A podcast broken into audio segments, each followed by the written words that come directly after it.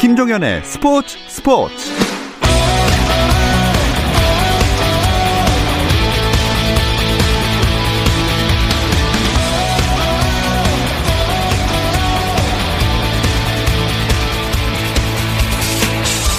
스포츠가 있는 저녁 어떠신가요? 아나운서 김종현입니다. 오늘 하루 스포츠계를 돌아보는 스포츠 타임라인으로 김종현의 스포츠 스포츠 출발합니다.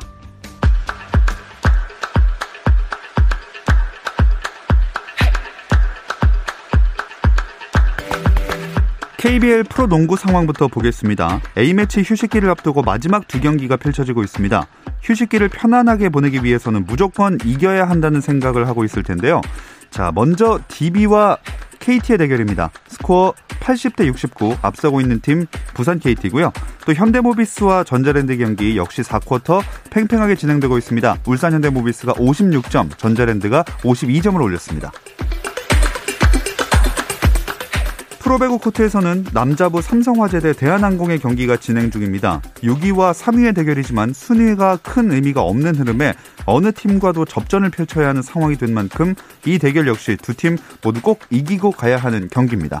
자, 3세트가 막 끝났는데요. 어, 대한항공이 두 세트를 가져갔고 삼성화재가 한 세트를 가져간 채 이제 4세트를 앞두고 있습니다.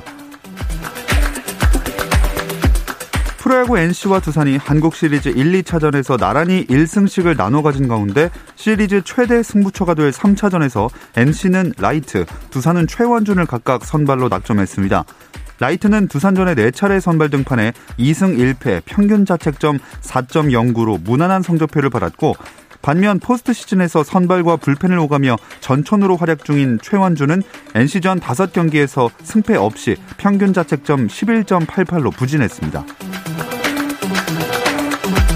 프로야구 기아 타이거즈가 외국인 투수 에런 브룩스와 내년 시즌에도 함께하기로 했습니다. 기아는 우한 투수 브룩스와 연봉 100만 달러, 사이닝 보너스 20만 달러 등 총액 120만 달러, 우리나라 돈으로 13억 4천만 원에 재계약했다고 밝혔습니다. 브룩스는 내년에도 기아 선수로 뛸수 있어 기쁘다며 가족이 사고를 당해 어려운 상황이었지만 구단의 적극적인 지원과 팬들이 보내준 응원이 큰 힘이 됐고 그 지원과 응원에 보답할 수 있게 됐다고 재계약 소감을 밝혔습니다. 코로나19 위험 속에 어렵게 오스트리아 원정을 마친 축구대표팀 본진이 귀국했습니다. 이번에 입국한 선수들은 코로나19 진단 검사에서 음성 판정을 받은 K리그 선수들로 엄원상, 이창근, 권경원, 정태욱, 구성윤 등 5명입니다. 파울루 벤투 감독을 비롯한 포르투갈인 코칭 스태프가 고국으로 돌아간 가운데 최태욱 코치 등 코칭 스태프와 지원 스태프 5명도 입국했습니다. 한편 오스트리아 현지에서 음성 판정을 받은 K리그 선수 중 전북의 손준호, 이주용, 서울의 윤종규, 주세종은 현지에서 추가 진단 검사를 받고 내일 귀국할 예정입니다. 2020년 미국 프로농구 신인 드래프트 전체 1순위의 영광은 조지아 대 앤서니 에드워즈에게 돌아갔습니다. 에드워즈는 비대면 형식으로 열린 NBA 신인 드래프트에서 미네소타 팀버울브스로부터 전체 1순위 지명을 받았는데요. 2019-20 시즌 대학농구에서 평균 19.1득점에 5.2리바운드, 2.8 어시스트, 1.3 스틸을 기록한 가드로 102kg의 단단한 체구를 앞세운 저돌적인 골밑 돌파가 강점이며 슈팅 사거리도 긴 편이라는 평가입니다. 이순위는 골든스테이트 워리어스가 멤피스테 출신의 센터 제임스 와이즈먼을 지명했고 3순위는 샬럿 호네츠가 가드 라멜로 볼을 뽑았습니다.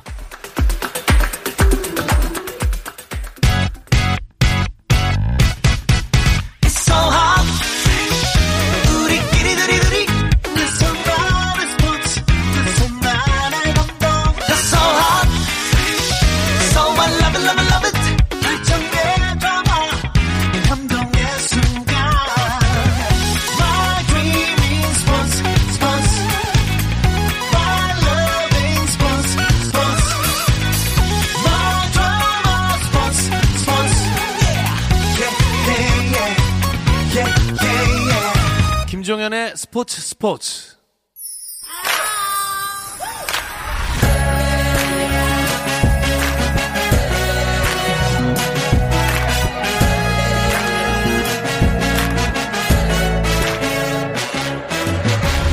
목요일에는 해외 축구 이야기 함께하고 있죠. 라디오의 발롱도르를 꿈꾸는 랄롱도르 시작하겠습니다. 오랜만에 오늘 스포츠 스포츠 목요일의 남자였던 박찬아 축구 해설위원과 함께합니다. 안녕하세요. 네, 안녕하세요. 어, A매치 기간에도 바쁘셨죠? 어, 아셨습니까? 봐서 알고 있습니다. 아, 감사합니다. 아, 저는 또 한동안 저희가 많이 떨어져 있잖아요. 예. 그리고 가끔 한 몇 달에 한 번씩 보는데, 아, 저 형이 이제 나랑 자주 볼 사이가 아니니까, 아, 뭐 하고 지내는지 전혀 아, 관심 바뀔 줄 알았는데, 어, 알고 있다니 저는 무척 네. 반갑습니다. 네, 아, 뭐, 관심이 있다기보다 TV 트니까 나오시길래. 아, 워낙 관심 있다고 좀 한 번만 해주세요. 알겠습니다. 네, 아, 오랜만에 봐서 너무 반갑고, A매치도 열심히 중계하시는 모습 잘 보고 있습니다. 아, 감사합니다. 네, 그리고 2부는 오스트리아와 영국을 오가느라 더 바쁜 일정을 보 냈을 텐데, 이건 기자, 영국으로 다시 돌아가 계신가요? 네, 안녕하세요. 이건입니다. 늘 스포츠 스포츠 목요일의 남자 이건이고요. 지금 영국으로 돌아왔습니다. 그 손흥민 선수의 전색이 얻어 타고 싶었지만 네. 그러지는 못했고요. 어, 그 카타르 경기 다음 날인 18일 전세기가 아닌 민항기를 타고 잘 도착을 했고 지금은 영국 정부의 지침에 따라서 2주간 자가격리를 하고 있습니다. 아, 우리나라 선수들 확진 소식이 많이 나와서 걱정을 했는데 현재 괜찮으신 거죠? 네, 뭐 저는 전혀 증상이 없고요. 어, 뭐 오스트리아든 영국이든 열심히 마스크를 착용하면서 조심스럽게 거리두기를 하면서 취재를 했습니다. 역시 마스크가 최고의 백신인 것 같습니다. 음. 네, 어쨌든 건강하시다니 참 다행이고요. 우리나라는 또 A매치 500승이라는 기록을 남기고 일정을 마쳤어요. 네, 그렇습니다. 이번 그 11월 A매치 2연전을 앞두고 이 한국 대표팀이 통산 A매치 기록이 그러니까 11월 A매치를 앞두고 499승 228무 200패였거든요. 근데 이제 11월 A매치에서 멕시코전에서 2대 3으로 지고 카타르전에서 2대 1로 승리를 하면서 통산 500승 228무 201패를 기록하게 됐습니다. 어, 1948년도에 그 런던 올림픽 당시 이제 런던의 올림픽이 열렸는데 그때 1차전에서 멕시코로 5대 3으로 제압하면서 A매치 첫 승리를 따낸 이후에 72년 만에 통산 500승이라는 금자탑을 세워 올리게 됐습니다. 네. 경기 내용에 대한 분석은 내일 축구장 가는 길에서 자세하게 해 보겠고요. 자, 박찬하 위원, 이번 A매치 일정이 진짜 코로나19 때문에 엄청 어수선했잖아요. 네, 전 세계가 어, 난리도 아니고요. 축구도 직격탄을 피해갈 수는 없었습니다. 특히나 우에파 소속 국가들이 10월 A매치 그리고 12월 A매치가 다 3경기씩을 지금 하고 있거든요. 예. 신선전 포함해서 물론 이제 유로 플레이오프, 유로 마지막 본선 진출권을 따내기 위한 플레이오프가 있는 국가들은 네이션스리그 그리고 이제 유로 플레이오프에서 정말 중요한 경기 세 경기씩을 한 거고 나머지 국가들은 춘산전 포함해서 세 경기씩을 했는데 우에파 소속 국가들은 부상 그리고 또 이제 코비드 바이러스 때문에 네, 많이들 어려웠었고 유럽에서 뛰는 슈퍼스타들이 또 남미로 가서 남미는 월드컵 예선이 시작이 되고 있거든요. 남미로 건너가서도 어렵고 부상 선수들이 한 경기 끝나면은 뭐 몇 명씩 부상이다. 특히나 팀에 있어서는 상당히 중요한 선수들이 다 빠진다는 소식도 전해지는데 한편으로는 황당한 소식들도 많이 전해졌어요. 예를 들어서 크로아티아의 도마고이 비다라는 중앙 수비수가 있는데 터키와의 평가전에서 선발 출전했어요. 45분을 뛰었습니다. 네. 전반 끝나고 코비드 바이러스 검진 결과가 나왔어요. 음. 그래서 45분을 뛰고 아 이제 못 뛴다. 네. 격리 당해야 된다. 그래서 45분 뛰고 그대로 그냥 격리가 됐습니다. 음. 근데 이런 일도 어 있을 정도로 A 매치 기간에는 경기 결과 그리고 또 그 팀이 유로 본선에 나갔느냐 나가지 못했느냐 이런 뉴스도 풍성했지만 그 외의 소식들로 정신이 없었던 것 같아요. 정말 이번 A 매치는 진짜로 어수선했던 것 같습니다. 우리 대표팀의 경우에는 그 카타르전 하고 나서도 검사에서 황희찬 선수가 추가로 확진 판정을 받았어요. 그렇습니다. 아무래도 잠복기가 있다 보니까 첫 검사에서 어, 문제가 없었던 선수들도 시간이 지나서 양성 판정을 받는 경우들도 생겼는데 우리로서도 11월 달에 유럽에서 경기를 치르는 것이 네, 어쩔 수 없이 대한축구협회가 심사숙고해서 내린 결단이었는데 결과가 또 이렇게 되고 보니까 아, 이 과정에 있어서 좀 안 좋은 뭐 비판적인 여론들을 어, 들을 수밖에 없는 상황이 된 것 같습니다. 네. 아, 우리나라 선수단 코로나19 이 감염 경로에 대해서 이건 기자, 뭔가 실마리 잡힌 게 있습니까? 어, 뭐, 실마리 전혀 잡지 못했고요. 사실, 뭐, 오스트리아도 그렇고, 영국도 그렇고, 이 유럽은 한국처럼 그런 역학조사 자체를 할 수가 없는 곳입니다. 그러니까 개인의 그 사생활 침해에 대해서 상당히 민감하고, 뭐, 핸드폰 위치 추적이라든지, 신용카드 사용 내역 자체를 국가, 정부라든지 국가기관 자체이 보는 것을 이해하지를 못합니다. 그리고 또 만약에 역학조사를 하려고 했으면 뭐 한 명, 두 명 나왔을 때부터 우리나라처럼 그때부터 초기부터 계속해서 그 줄기를 잡고 가야 되는데 이미 너무 만연하게 퍼졌기 때문에 어, 그러질 못하고 있는 상태고 지금 뭐 어떻게 뭐 감, 감염이 됐다 이런 거는 추정 정도만 할 수 있는데 사실 이제 대표팀이 오스트리아에 도착하기 전에 9일에 이제 도착을 했는데 그 전에 모든 선수단을 상대로 이제 선수들 상대 코로나 검사를 했습니다. 그때는 전원 음성이 나왔거든요. 그리고 12일에 오스트리아 현지에서 1차 검사를 하고 그때 4명이 확진됐습니다. 그러니까 9, 10, 11, 12 그 검사하기 전까지 이때 누군가가 이 바이러스를 가지고 있었는데 잠복기였다. 그래서 발견이 안 되다가 그 사이에 바이러스가 발현됐을 가능성이 있다라는 가능성이 하나 있고요. 그리고 또 9일부터 12일 사이에 외부인과 혹시 접촉을 하거나 외부인이 남긴 비말 같은 것들이 어 남 이제 떠돌면서 감염이 됐을 수도 있다라는 뭐 그런 가능성 정도만 어, 추정을 할 수 있습니다. 네. 그럼 코로나19 확진 판정받은 우리나라 선수들은 어떻게 되는 거죠? 지금 일단 확진 판정을 받은 선수가 총 7명이에요. 권창훈, 조현우, 이동준, 황인범, 김문환, 나상호, 황희찬 선수까지인데 어, 모든 선수들이 확진 판정을 받자마자 자가격리 지금 뭐 쓰고 있는 호텔에 1인 1실에 들어갔고요. 단 권창훈 선수는 그 비엔나에서 빈에서 이제 그 독일 프라이부르크까지 육로 이동이 가능하기 때문에 프라이부르크 구단에서 방역 차량을 보내줘서 그 차를 타고 육로로 복귀를 했습니다. 그리고 황희찬 선수는 어, 이제 카타르전 끝나고 검사 결과를 받고 검사를 받고 검사 결과가 나오기 전에 이미 비행기를 타고 독일 라이프치히로 떠나서 라이프치히에 도착한 상태입니다. 거기에서 자가격리에 들어갔고요. 나머지 선수들이 현재 그 오스트리아 빈 현지 호텔에 남아 있고 이제 자가격리를 하고 있습니다. 지금 대한축구협회라든지 정부에서는 이 선수들 그리고 또 스태프들 같이 복귀시키기 위해서 전세기를 보낼 것을 이제 추진을 하고 있고 뭐 전세기가 뭐 중국이라든지 러시아 항공을 통과를 해야 되기 때문에 그 항공 통과 항로 그런 이제 행정적인 업무 지금 처리를 하고 있는데 그게 끝나는 대로 바로 전세기를 투입을 해서 나머지 선수들을 데리고 올 예정이라고 합니다. 이 추가 확진자도 나오고 하다 보니까 확진을 받지 않은 선수들도 소속팀 돌아가면은 환영을 잘 못 받을 것 같아요. 최근에 이제 유럽의 빅클럽들뿐만 아니라 유럽의 축구팀들 가운데 확진자가 쏟아져 나오고 있어요. 예. 그래서 작년에 처음으로 확진자가 발생해서 어, 유럽의 뭐 전역이라든가 선수들이 공포감을 가졌던 것과는 최근의 분위기는 또 다르게 흘러가고 음. 있습니다. 한편으로는 선수들이 어, 뭐 선수들 중심으로 해서는 무증상자가 좀 많은 편이거든요. 네, 그리고 그래서 점점 경각심을 좀 잃어가는 거 아닌가 이런 생각들을 들고 어, 축구팀들이 선수들이 대표팀 차출해서 코비드 바이러스가 이제 걸려 이제 옴으로 해서 그 선수를 전력에 포함시키지 못하는 것에 어떻게 보면은 더 속상해 할 수도 있는 요즘인 것 같아요. 음. 자, 그렇다면 이 전세기로 이동했던 손흥민 선수 상황도 짚어볼까요? 네, 어, 손흥민 선수 이제 카타르전이 끝난 후에 바로 이제 그 토트넘이 보낸 전세기 타고 이동을 했잖아요. 그래서 모든 선수단이 한국 선수들은 카타르전이 끝나고 다 어, 코로나19 테스트를 받았습니다만 손흥민 선수는 그러지 않고 바로 영국으로 돌아갔습니다. 그리고 이제 프리미어리그 자체도 자신들의 규정에 따라서 이제 코로나 검사를 실시를 하거든요. 그래서 손흥민 선수도 영국에 도착을 해서 코로나 검사를 받았고요.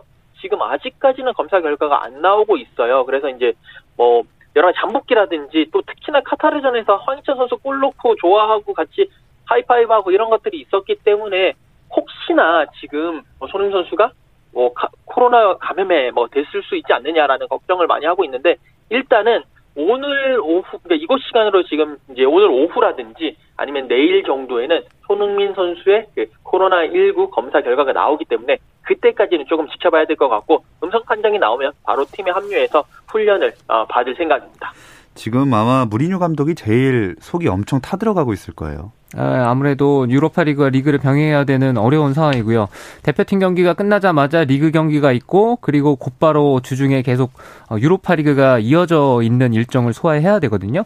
A매치 기간 동안 상당 선수가 또 차출이 돼서 대표팀 경기들을 뛰었고 어, 기존에 누적되어 있는 피로 도하기 A매치 휴식기가 휴식기가 아닌 피로가 가중될 수밖에 없는 이제 경기 일정들을 소화했습니다.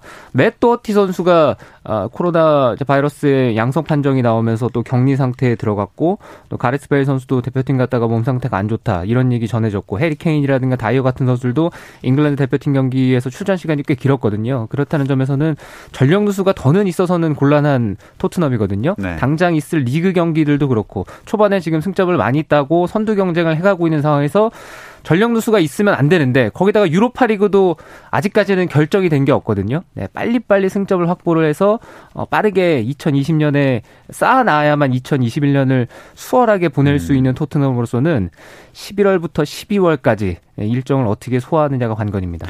그 중에 제일 첫 경기가 한국 시간으로 일요일 새벽에 맨시티와의 경기잖아요. 그렇죠.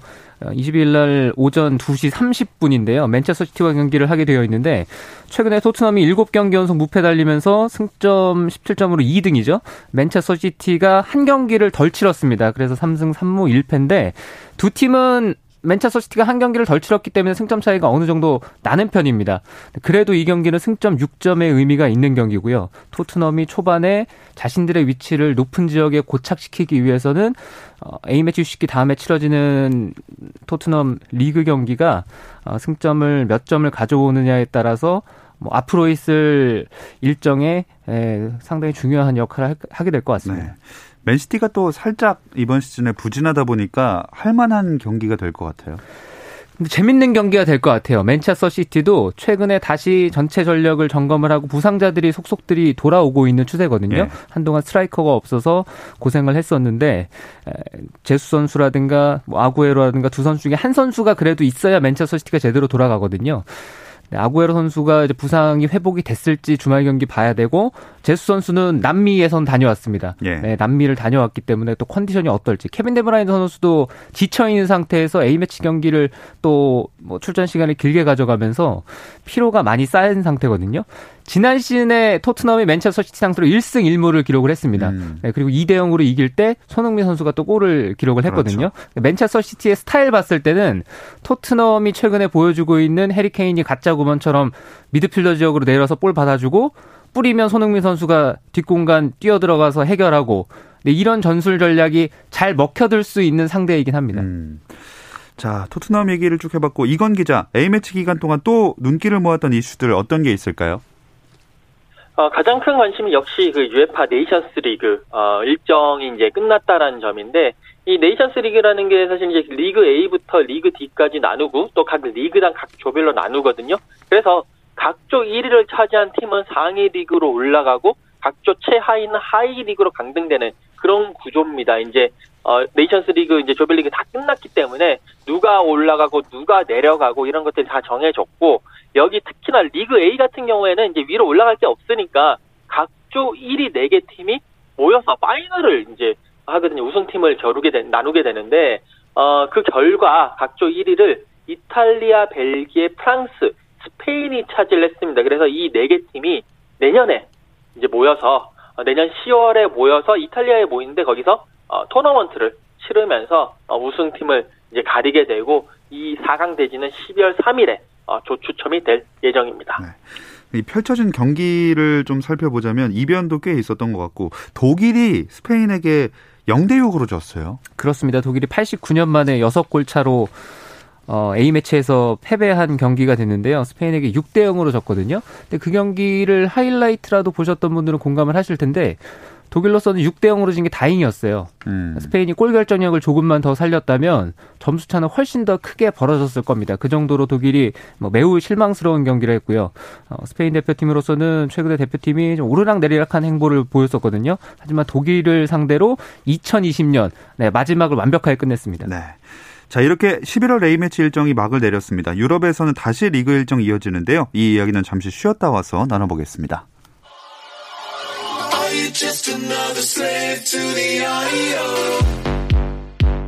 국내 유일 스포츠 매거진 라디오 김종현의 스포츠 스포츠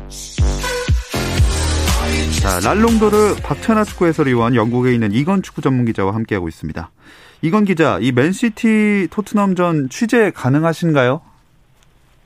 어, 저는 영국 정부의 지침에 따라서 2주간 자가 격리를 해야 되기 때문에 집 밖을 나서지 못합니다. 그래서 저희 현장 취재는 안 되고 이 영국에 있는 한국 취재진들도 아, 한명 딱 공동 취재단을 구성을 해달라고 요청을 받아서 한 명만 공동 취재를 구성을 해서 어, 현지에서 취재를 할 예정입니다. 음, 이런 와중에 토트넘이랑 손흥민 선수가 대규모 계약이 임박했다 이런 소식이 나왔어요. 그렇습니다. 계속 뭐 보도들이 쏟아지고 있는데 진위 여부는 명확하게 알 수는 없는 문제인 것 같아요. 네. 아, 이런 얘기가 실제로 몰밑으로 논의가 되고 있을 가능성도 있고 아니면은 누군가 계약을 하고 싶어하는 쪽에서 네, 언론을 음. 이용해서 어, 자신들의 어떤 위치를 좀 다지고자 할 수도 있다는 생각이 드는데요. 손흥민 선수가 최근에 활약만 봤을 때는 토트넘에서 좀 장기간 묶어둬야 되는 것이 사실이고 그런데 현재 손흥민 선수가 받는 연봉이 토트넘에서 뭐 최고액은 또 아니거든요. 네. 네, 그런 걸 봤을 때는 어, 토트넘도 그렇고 손흥민 선수도 그렇고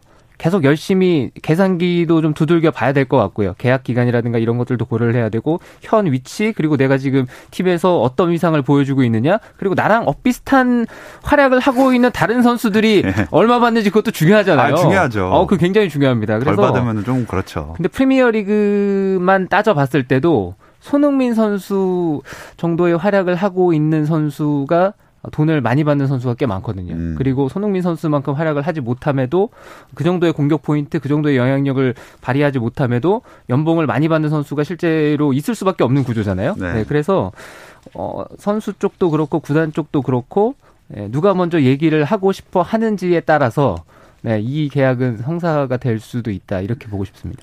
자, 결과가 어떻게 날지 너무나도 궁금한 손흥민 선수의 재계약 소식입니다.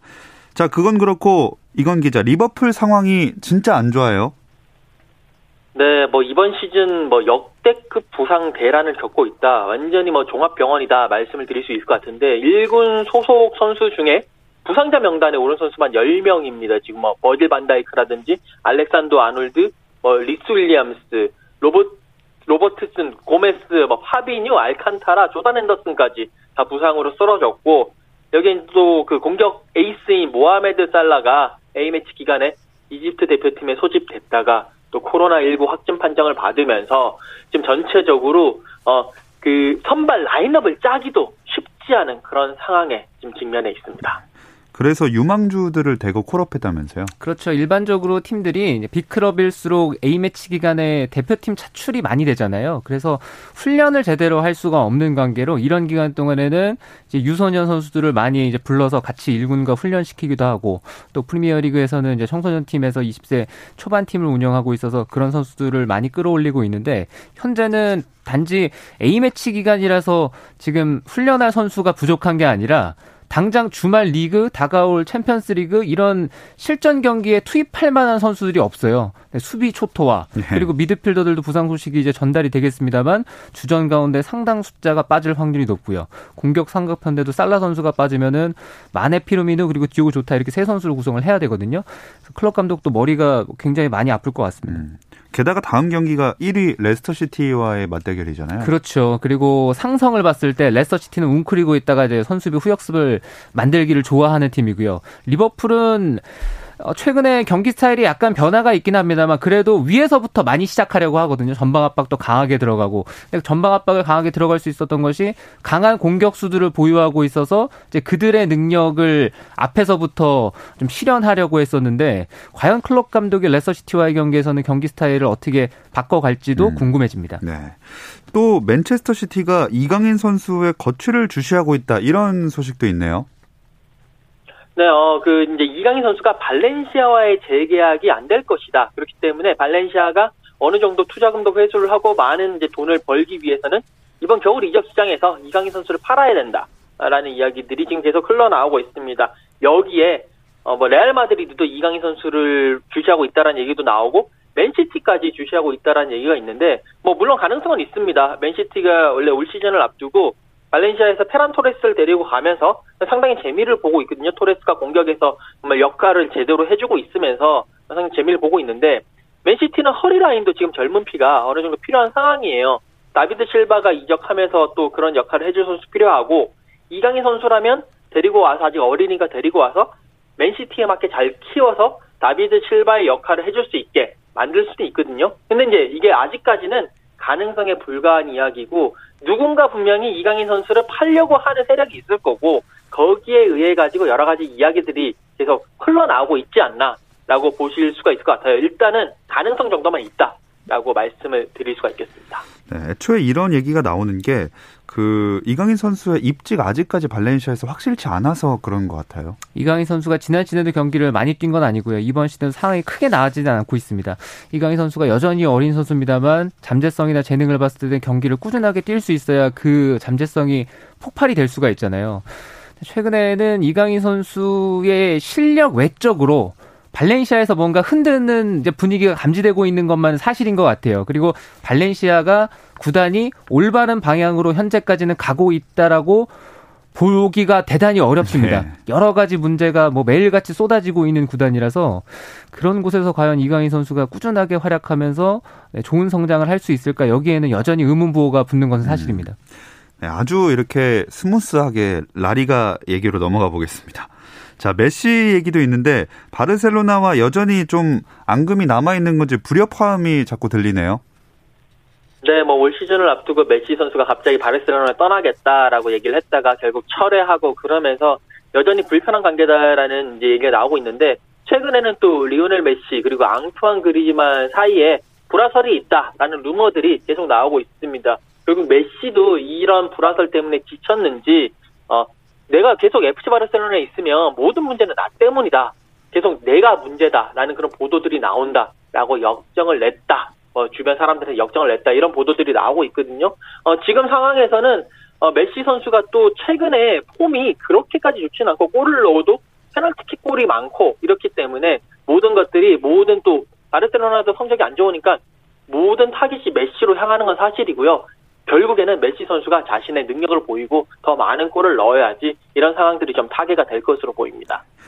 그래서 또 여기서 맨시티가 등장을 합니다. 한번 수면에 떠올랐다 가라앉았던 이적설이 또 나왔어요. 아, 현실적으로 리오넬 메시 선수가 팀을 옮기게 된다면 이적료라든가 연봉 이런 것들을 감당할 수 있는 팀이 전 세계적으로는 몇 팀이 안 되거든요. 예. 그 가운데 현재 맨체스터 시티가 과르디올라 감독이 팀을 지휘하고 있는 것뿐더러 과거 리오넬 메시가 어렸을 때 구단 수뇌부들 그리고 뭐 코칭 스탭들 이런 분들 중에서 상당 숫자가 현재 맨체스터 시티 음. 스텝으로 일을 하고 있습니다. 그래서 계속해서 아마 연결고리가 이어지는다는 생각입니다. 네. 자 오늘 랄롱도르는 여기서 마무리를 하겠습니다. 이건 기자 그리고 오랜만에 박찬아 축구 해설위원과 함께했습니다. 두 분 고맙습니다. 감사합니다. 감사합니다. 내일도 별일 없으면 좀 들어주세요. 김정현의 스포츠 스포츠.